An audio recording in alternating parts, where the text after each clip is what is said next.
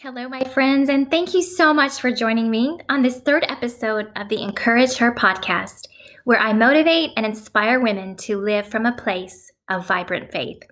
How are you today? Well, if I'm being completely honest with you, it was a really hard day for me. There were just so many pressures at home, pressures at work, pressures from within myself, pressures from those closest to me. I just felt like I was being suffocated under the weight of it all and I found myself wanting to run far, far away. Have you ever experienced this? You know, if you are like me, sometimes life just has a way of getting to us, right? You know, that could be parenting a difficult child, a relationship that leaves you emotionally bankrupt, debt or issues with money. It could be a job that takes from you more than it brings to you. You know, whatever that hard thing is that we face, the truth is, we all have bad days trying our best to bear up under difficult circumstances. So, where do we turn on those days? Do we let the pressure boil over and burn those closest to us? Or do we turn to something or someone um, to distract us? Do we fall into some of our same patterns of coping that end up leaving us feeling more frustrated and more hopeless? Where do we go on these hard days? Well, I want to take a look with you at someone who was familiar with hard circumstances. His name is Joseph, and we learn about him in chapters 37 to 50 of the book of Genesis in the Old Testament.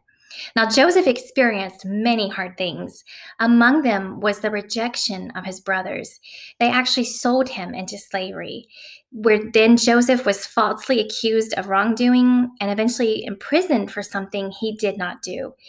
He was left to just languish in prison until one day, two more people who had offended Pharaoh were placed in the same prison. Now, these two gentlemen both had dreams one night that unsettled them, and Joseph was able to use his gift of dream interpretation to tell them the meaning of their dreams. So they were released not long after that, and Joseph used his influence to try to rescue himself from his difficult situation. Genesis 40 14 says, and Joseph is speaking here. But think of me when it shall be well with you, and show kindness, I beg of you, to me, and mention me to Pharaoh, and get me out of this house. Sadly, Joseph was forgotten, and several more years passed.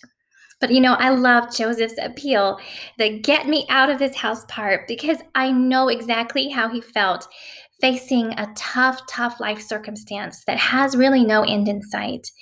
It is only natural in those moments that we try to figure our own way out. We try to make things feel more bearable so that the pressure begins to let up and just we can breathe a little bit easier. So I want to ask again where do we go on those hard days? Lamentations 3 21 through 26 is one safe place we can go. This is what it says but this I recall, and therefore I have hope and expectation. It is because of the Lord's mercy and loving kindness that we are not consumed, because his tender compassions fail not. They are new every morning. Great and abundant is your stability and faithfulness. The Lord is my portion or share, says my living being, my inner self. Therefore will I hope in him and wait expectantly for him. The Lord is good to those who wait hopefully and expectantly for him, to those who seek him, inquire of and for him, and require him by right of necessity and on the authority of God's word. It is good that one should hope in and wait quietly for the salvation, the safety, and ease of the Lord. That last verse reminds us that our salvation, our safety, and ease truly comes from the Lord.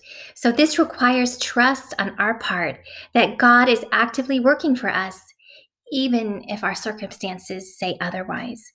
We have to lift our eyes up and trust that God is working in unseen ways.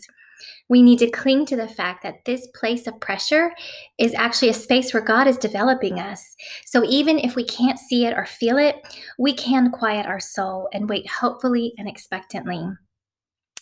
So we need to give God time and space to work, don't we? And this is the hard part. You know, we're so often tempted to take matters into our own hands, you know, and try to rescue ourselves. So we make our plans, we try to rearrange our life, sometimes we make things worse than better. And, you know, the very thing that we want out from under, though, is often the thing God wants to set us over. But we're going to miss this if we are impatient or unwilling to be developed.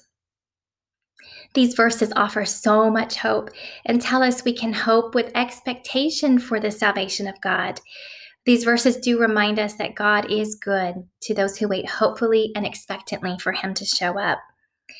So, my friends, when the pressure is on and we find ourselves wanting to run far, far away, let's run straight to our Father who will lift us up to Him and give us grace and strength to endure. Let's yield to our Father and work with Him in this process of our development. Let's lean into His mercy and His faithfulness, and that's where we will find peace and comfort on those hard days. I want to pray for you now. Heavenly Father, thank you so much for my sister in this moment. Lord, I pray that you just quiet her heart and that you quiet my heart as well. Father, there are some days that are just so difficult to navigate. And on those days when we feel the most depleted, the most anxious and frustrated, I pray, Lord, that you will give us the grace to run directly to you. I pray that we will have trust in you so that we don't try to manipulate our own circumstances so that we're getting what we think we want. I pray, Father, that you can reveal to us glimpses of your goodness in very real and tangible ways. Lord, I just ask for my sister right now that you begin to do a mighty work and that you will rearrange and intervene on her behalf exactly where she needs you the most. Father, just give my sister comfort today. Give her heart courage.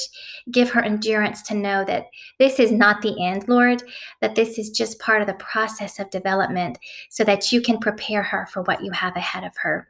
Bless her and keep her, Father. And it's in your name that we pray. Amen.